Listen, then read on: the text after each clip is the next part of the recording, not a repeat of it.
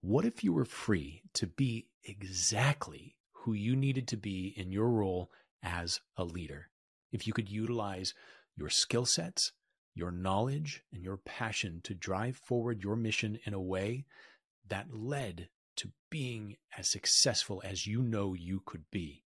You didn't have to deal with busy work or bureaucracy, and you could come into the fullness of your role. My next guest, Jason Howard, talks about A plus hires and the methodology that's necessary to bring them into your organization in order to maximize your potential and be exactly who you need to be for your organization. Welcome to Passion and Profits Without Burnout. I'm your host, Jacob Moore. I'm a speaker, coach, childhood suicide loss survivor, and filmmaker who left Hollywood to follow my heart of service. I've helped tens of thousands of people find the balance in their life between passion and profits. On the show, I'm going to teach you how to build a trauma responsive, resilient, and impactful community and organization, all without burning out. Let's get started. Jason Howard is the General Counsel and Chief Compliance Officer of Tegus Incorporated, a global provider of investment research tools. Formerly, he was at the SEC as an enforcement attorney. He's a husband and father to two adorable girls. He's also a near and dear friend. Please welcome Jason Howard. All right, very special episode and very special guest here today. Jason Howard is a longtime friend. Um, I almost said old friend, but that wouldn't be fair to you, Jason. you're, yeah, you're a longtime friend. Um, we've known each other for how many years would you say now? Oh gosh, um, I think we met right after, not long after I got married. So going on the 13, 14 years now, maybe. Yeah. So it's been uh, been very cool over these years to see your professional progress and see how you've really risen in the ranks um, from your work with the government and now in the private sector. And uh, I'm wondering, Jason, if you can share just a little bit about um, that journey and that trajectory. Um, what's led to this great success that you've had? Yeah, it's it's definitely a non-traditional path. I would say. I think, you know, if you were just to look at my uh, my LinkedIn profile or my my resume, you'd see that I started my career basically in government service, going back all the way to college. Um, so I worked for a county administrator when I was uh, in undergrad, and then after I graduated, I went and worked for the government in DC when I worked for the Senate for a little bit. So I was very focused on government positions. And then coming out of law school, um, I had an internship with the Securities and Exchange Commission. And then I had another internship with the U.S. Attorney's Office. So again, very focused on government positions. And indeed, the first 13 years of my my legal career were at the SEC in the government, um, which is very different. Uh, and then, you know, I think I, I faced a choice of do I stay in public service and become a lifer, so to speak, in government, which would have been completely satisfactory. It was a great job, great career. Um, or do I make a move and try something different? Do I challenge myself in right. a different way? And that's what led me to leave the government, go into the private sector, and ultimately how I ended up at Tegus, which has been really the the right now like the crowning achievement of my career in terms of the challenges that I face and the the um, level of responsibility that I've been, you know, that's been entrusted to me at Tegus. So it's been a it's been a very winding road. Uh, again, non traditional path, but it's been highly uh, highly I wouldn't say highly successful, but very valuable intrinsically to me. Um, you know, from every outside perspective, um, I, I, would say, you know, certifiably um, a successful career um, to you know achieve what you have um, i think is enviable for a lot of people um, but i think the way that you've gone about it the way that you've done it uh, with i think you know tact and um, really maintaining the the core values of, of who you are um, i.e not selling out um, to me that is a great success. Um, I, I, just have to share um, when I, when I first met you, and you were working for the SEC, um, you had a badge, and that was the coolest thing to see you whip that out sometimes as a, an official government um, lawyer there.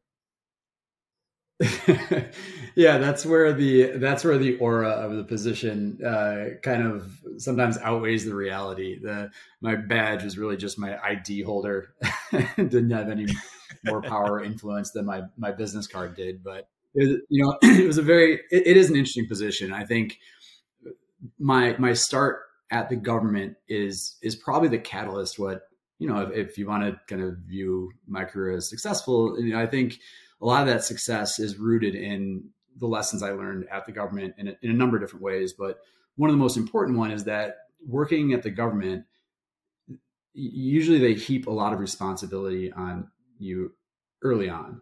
And so I had the opportunity to do amazing things early on in my legal career um, that a lot of people didn't get a chance to do, frankly, right? I didn't, I wasn't just stuck reviewing documents in some office. I was out there, you know, you know, reviewing evidence, taking testimonies or doing depositions of, of witnesses and and people like that. And it was very interesting. And I learned a lot. Was able to see an you know kind of the entire legal process from start to finish. And I think that really informed my view of not only the import of each thing that I did day to day, but also gave me a, an understanding of the weight of the entire legal process. And I also saw firsthand like how it impacted people.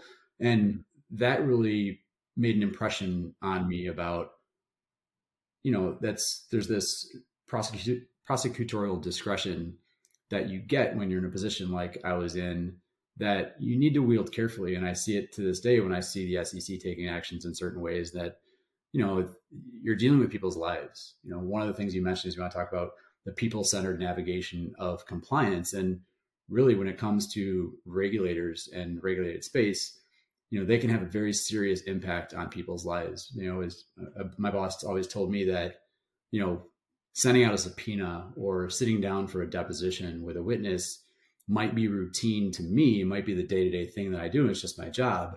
But it's very likely the most important or more significant one of the most significant things that's happened in that person's life. And you have to mm-hmm. think about that and be empathetic when you're sitting across from them. Because really you're just trying to get at answers and do your job but you need to work with humans on the other side to get that done to accomplish what you're trying to accomplish. I love that. And and I think it can be it, it can be so easy to get caught up in the bureaucracy of uh, of a position. And a lot of the clients that I work with um, work for small governments, city and county governments, and the the compliance uh, just signing contracts is a challenge, but um, the the compliance uh, part of that is um, can oftentimes overshadow the good work that people are trying to do. And um, and I really appreciate that you come back and and recenter on that idea. You know that that we're working with real humans that you know these decisions impact their lives on a day to day basis. So now at Tegus, you are in the C suite, my friends, uh, you are in the the upper echelon of you know this organization and you know working in this position um, assumably you have a lot of influence over um, you know people in in the organization the day to day and affect their lives in you know maybe similar ways um, that um, you did back at the SEC so I'm curious um, how do you really maintain that you know people centered focus in in the day to day now in the corporate space. Yeah. Well, that that sounds very lofty, and I appreciate it. Um, but I think, you know, yeah, I, I, and I don't, I'm not belittling the importance of, of my position and my job. I, I agree with you. Um, I do get to work with, you know, with our our C suite, with our CEOs and our CFO and everybody else at Tegus. But I also get to work with and just an incredible team that is our compliance operations team and a couple other teams that I work with at Tegus that are all, you know, some entry level, most very early in their careers. And they're people I work with on a day to day basis. So it's kind of easy to stay rooted in that and understand that the decisions I'm making or the decisions we're making at a leadership level are impacting not only our customers and others we work with, but also with you know our our other team and team members. Um, and so I get to work with them at daily basis, and kind of keeps me centered in that way, which is great. But I think also for for me, for being in compliance and and being you know in, on the legal team, so wearing both hats, right, the traditional hats of general counsel and chief compliance officer. You know, I, I basically deal with setting policy, making sure people are following rules and things like that. Very boring stuff in general. But when it comes to focusing on the people that it, that, in, that it impacts and that you're trying to influence their behaviors, you know, you, you have to kind of stay centered on the people and their personalities and how they're going to receive the rule or the information or the policy that you're handing down. Because really, compliance is just about following rules, right? And you're trying to get people to follow those rules. So you have to know them, you have to understand them, you have to empathize with them, and then you also have to work with them to explain why you're doing things right and so i think for me that's I, I, hope that's why i'm good at my job is like i always focus on like all right why are we doing this? Is there a reason for this policy? Is there a reason we're asking our team members to to do this or that? And if right. you can explain to them the why behind it usually you can get them on board with following that rule you know being on board with with maintaining those policies and that sort of thing. Yeah that, that's fantastic. And your team has grown quite a bit. Um, I, I, think I remember that yours is a newly created role, and your department has grown exponentially in your time there, right? Yeah. So I started in January of 2020. So I'm just over three years now in the seat. When I first joined Tegus, there were only three people on the compliance team. I was actually brought on as the vice president of compliance and, you know, kind of threw on general counsel, I think, because I had my law degree. But Tegus is a relatively small company. I think we were only around 47 to 50 people total when I joined. Fast forward to today, we're over well over 600 people. We're global with you know with um, entities in wow. in Ireland and in Canada and you know employees all over the the country and also the globe. And then my team alone is bigger than Tegus was when I first joined. So I've got about 46 people on my team. It includes our legal department, our traditional compliance team, um, which we refer to as enterprise compliance risk management, and then this fun thing that we call compliance operations at Tegus or comp ops, which is what I was really brought in originally to do. And that's the bulk of my team. And that's the, the people I was referring to earlier. And that's where we've had most of our growth. And it's been, it's been exciting, but it's also daunting, right? Because you go from an organization where you're just kind of working next to someone and you get to build these very deep relationships with, and it gets just harder and harder to do that as the company grows. And you have to be very mindful and intentional about setting aside time and carving out time to to keep those relationships moving like that. Yeah, yeah. And you know, speaking of those relationships, I, I'm sure you know you find yourself in a mentorship position quite often in this role. So, what's the number one thing that you like to teach people that you work with? Um, besides, you know, just making them follow the rules, um, you have the opportunity to to share knowledge with them. yeah, I think for me, um, you know, gosh, I think I feel getting back to your first comment about being an old friend. I do, I do at times feel very old, and I joke a lot that when I first joined Tegus, I think I was probably the, if not one of the oldest people who work there, which is a very big change from being like one of the youngest people at the government to being one of the oldest people at Tegus. Sure. But I feel like there's a responsibility in there to share some of the lessons that I've learned over the course of my career that I think are more important than some of the more tactical things that I can teach my team. A lot of that's like resiliency, that you know, that it's okay to make mistakes. You know, I think especially in in my world, people are so fearful of making mistakes. And yes, mistakes in the compliance and legal world can be bad, but we're human, right? And so right. mistakes happen, and what what's important is how you deal with them. And so, really, the I think the number one thing that I hope I impart to my team, and especially my direct reports, is is openness, transparency, and honesty. I think when you have those things, you can build a strong team that can handle challenges, they can deal with mistakes they make, and, and move forward and grow and become stronger. If you don't have those things, I think things tend to fester. So if you have a culture where people are afraid of making mistake, then you're going to breed a culture where people cover up mistakes. Sure. And in the compliance world, when you cover up mistakes, they just get worse. They don't go away. They just get worse and worse and worse. And I saw that from my early days at the SEC when I would do an investigation and you see something that is very simple and it was kind of like a foot fault that develops into a criminal case because someone decided to lie, cover up, and and, right. and conspire to avoid things.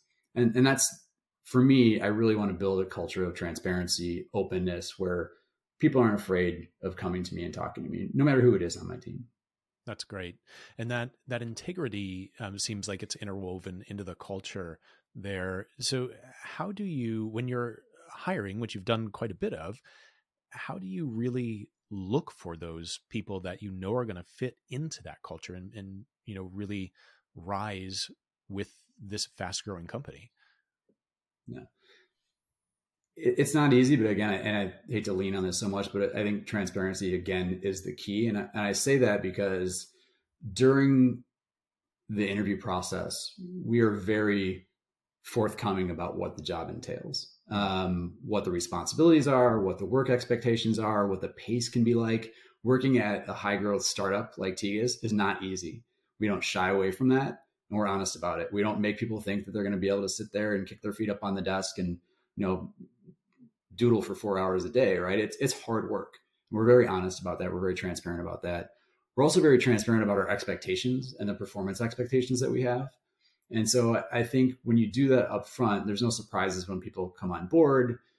And the only way to communicate those things is by having open conversations with the people that you're recruiting and trying to bring on. And when you have those open conversations, they open up, they ask questions. So you kind of like you start off the relationship with everyone understanding what each party expects. And I think that just starts things off on the right foot. They don't always go perfectly, right? Sometimes you have a mismatch, but I think the more honest and forthright you are during the recruiting process, um, I, think the more likely you are to have a successful hire that's going to share that energy. I think the other, I think the other important aspect of what we do is, and, and it I don't. It didn't take a lot to get right. I think really the the the secret sauce, so to speak, for my team has been we started with just incredible people on the compliance team that I work mm-hmm. with that were there before I even joined Tegus, and my job was easy. I just went out and looked for more of them. I was like, how do we replicate this person? How do we go out and find someone who's going to do the job exactly like she does? And then we find that person, and then you keep replicating it but that it's an easy model to set up and to find that first those first few people but then you have to tend to it. So like now i'm far removed from the hiring process for the entry level compliance associates we have but we've kind of imparted that lesson and taught those lessons to the people who are now doing the hiring. So we kind of teach down so they can continue to develop from the very ground up. And i think we've done a really good job of replicating the success we've had with the early career compliance folks at Tegus. So it sounds like, you know, if you have a great template for, you know, for a hire for a position, then hiring to, you know, to fit that and and continuing to, you know, kind of scale that really is is the way to go. I'm thinking of, you know, listeners of the show who might not be in a position, you know, like you are. Uh, maybe they're in a small organization working, you know, uh, locally. Um, they may not have these kind of resources, but looking to, you know, the model that you know you present at Tegus or you know other great organizations out there, and you know paying attention to what they do is, I think, a fantastic opportunity to build those templates in. Um, something we're working on at uh, Five Bridges right now a lot is um, our our SOPs, really locking down just the day to day operations um, in order to scale. Um, I'm so used to doing everything myself that it's hard for me to remove myself as that funnel, as that sort of pinch point of growth. Um, but how can I replicate? How can I, you know, really just capture what I do, that that sort of X factor, and create a template for others to follow, and hopefully keep infusing that energy into it. So Um, I, I want to drill down into this a little more. So as you're scaling and as you're you're really teaching, you know, those on your team how to how to continue to do what you've been doing, there's there's sometimes a nuance there, um, and and and for me, I, I find it difficult to translate. Um, you know that that X factor or that you know maybe divergent thinking where you're really trying to look for something that maybe isn't on a resume. Um, how do how do you teach that? How do you translate that? And I know we're we're talking like very um, you know very I, I, ideas here, um, but I, I, if you can help me translate this to listeners, I'd, I'd appreciate it. Yeah, I think you know there's a couple things there. One with the hiring process, uh, our, we follow a pretty rigid's not the right word, but kind of a um, we have a template for hiring basically, where we have very specific questions we ask that are designed to elicit honest responses, mm-hmm. uh, and we kind of we're very intentional about roles we're hiring for, the skills we're looking for, and so when we ask the right questions, we usually tease out the answers that we need to decide whether or not someone's a right fit. Um, that's number one. Number two is that we're very in depth on the referral process, right? On on getting references uh, and really understanding what you know, getting behind, getting behind the resume, getting behind the the the polished answers during the interview and like finding out like what was this person really like to work with mm. i think one of the, my biggest shocks when i joined tegus was the depth of the reference checks that they did not only did they ask for a specific list of references but they also asked i remember our ceo asked us if it was okay if they just kind of checked out my linkedin profile and you know if they were okay with or if I was okay with them reaching out to some other people they saw that, they found interesting to talk to. so after I had, you know, I had the interview process, I'd get calls from people I had worked with at the SEC a sure. decade ago, and they'd be like, "I got a call from a company named Tegus," and I was like, "Oh, okay." Uh, and so like they really, but they, but through that process, they learned all kinds of things about me that, you know, things that I don't really share uh, in an interview process. Like there's some things that that, I've I've been through that I didn't bring up myself, but some of my former colleagues did. Like, did you know sure. Jason did this, or did you know Jason did that? And then you know they'd ask me about it, et cetera. And so I think that's one another good way of actually figuring out uh, what someone's like is actually talking to people they worked with, like because the you know someone actually sat in the trenches with them. But getting away from the hiring process and and focusing more on like how we do it.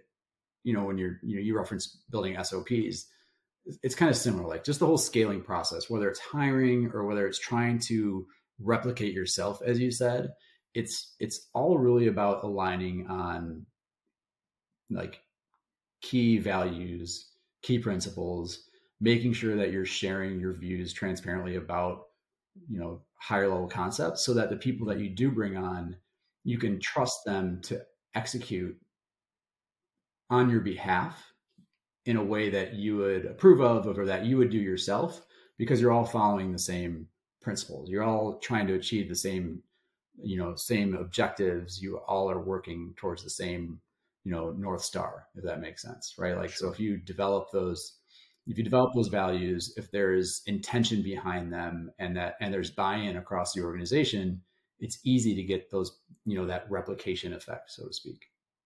Yeah. That, I see it my team ever like it's one of the fa- my favorite things about my job is I get to watch I've watched my team grow, but every once in a while I'm like I'm very sometimes a little scared, but also very surprised and and just amazed with what my team does on a day-to-day basis, even things that I don't know that they've started, initiatives that they've done because they know it's in the best interest of the company and it aligns with where we are going directionally but I might not know the nitty gritty on you know the day to day basis of what they're doing. I'll find out in an update email or something like that. I'm like, whoa, I didn't know you guys were doing that. That's amazing, but it's exactly what I want you guys doing. And when you when you see that in practice, when you see it happen, it's it's magical.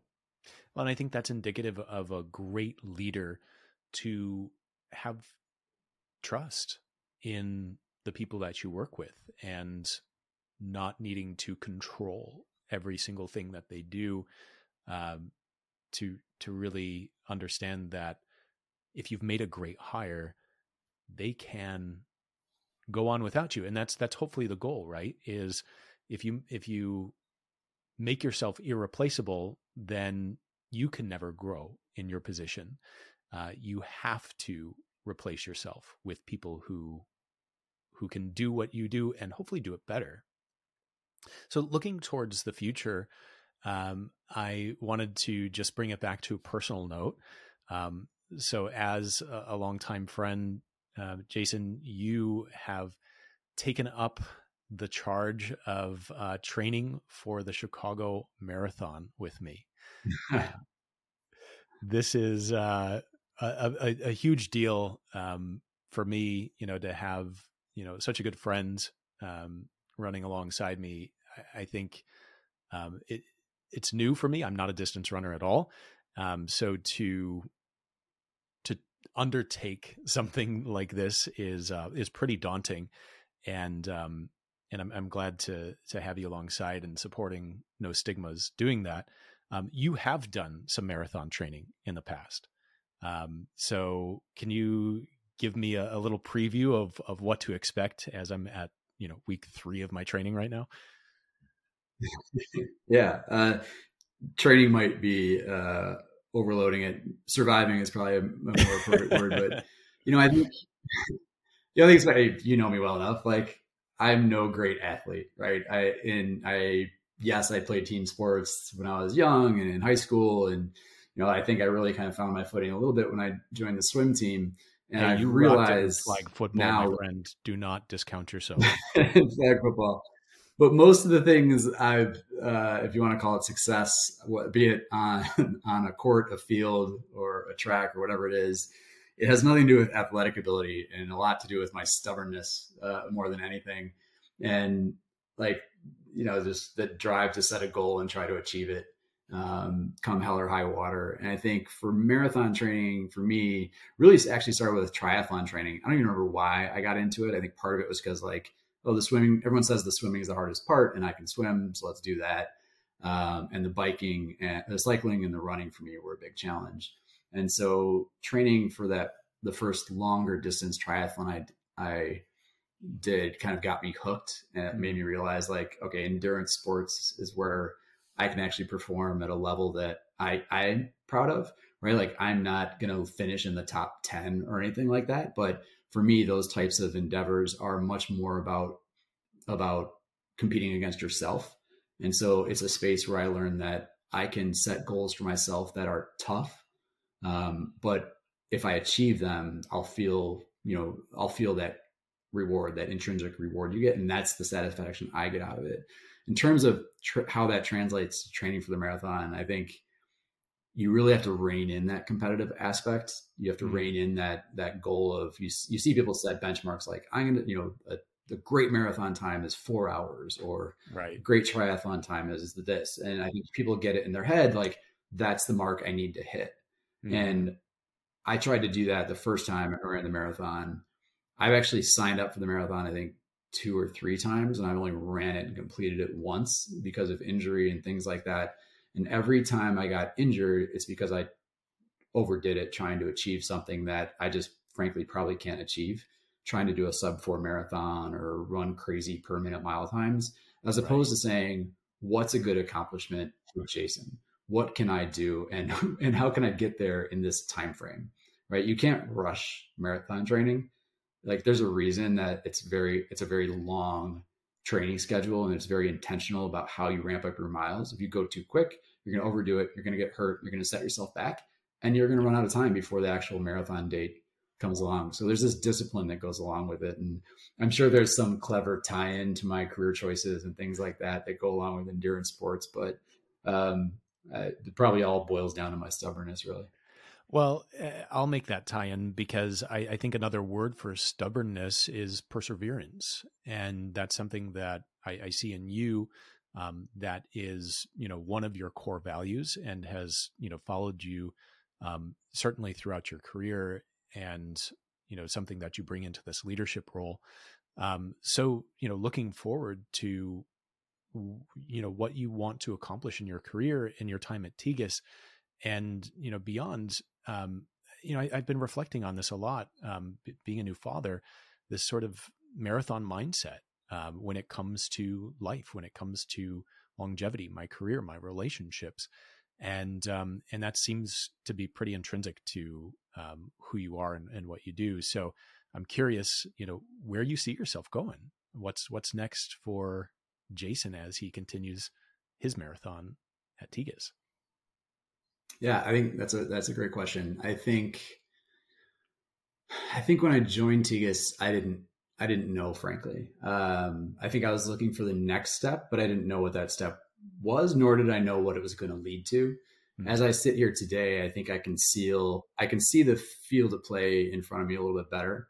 Um, and so kind of, you know, like endurance training, I, I kind of see what I'm capable of and what the opportunity is ahead for Tegus. And to me, it's incredible. I think we have so much opportunity ahead of us to make an impact on not only our core customer base that we're serving today in a very, very impactful way, um, but also the, the compliance users that use Tegus and that I get to interact with every day and that my team supports every single day.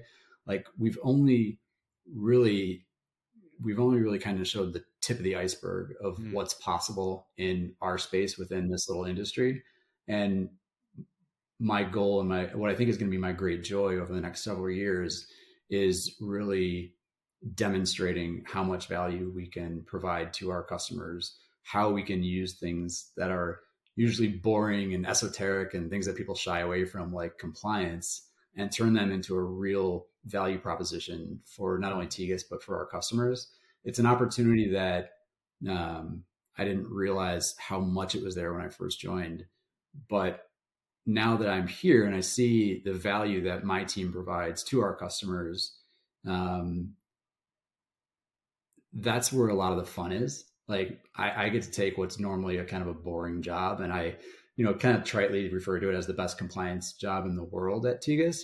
And I mean that because we're able to take something that is viewed as boring by people outside of the actual compliance department and turn it into something that's actually meaningful and that's helping our customers in a bunch of different ways, protecting them from from things that could do them harm and that sort of thing. So it's um, you know it's it's a little bit unknown, but I think there's just a, a very bright future ahead, not only for Tegus but for the compliance organization within Tegus. I'm really excited to be a part of that. I'm really excited to lead that.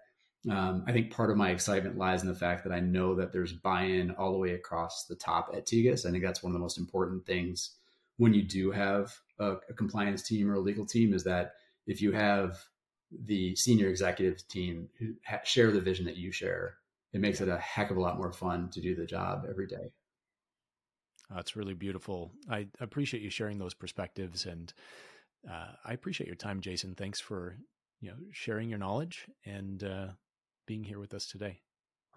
Yeah, it's fun. Thanks, Jake. I, I appreciate it. I'm sure this will be a lot more fun than the next several hours per week we'll spend marathon training over the next few yeah. months.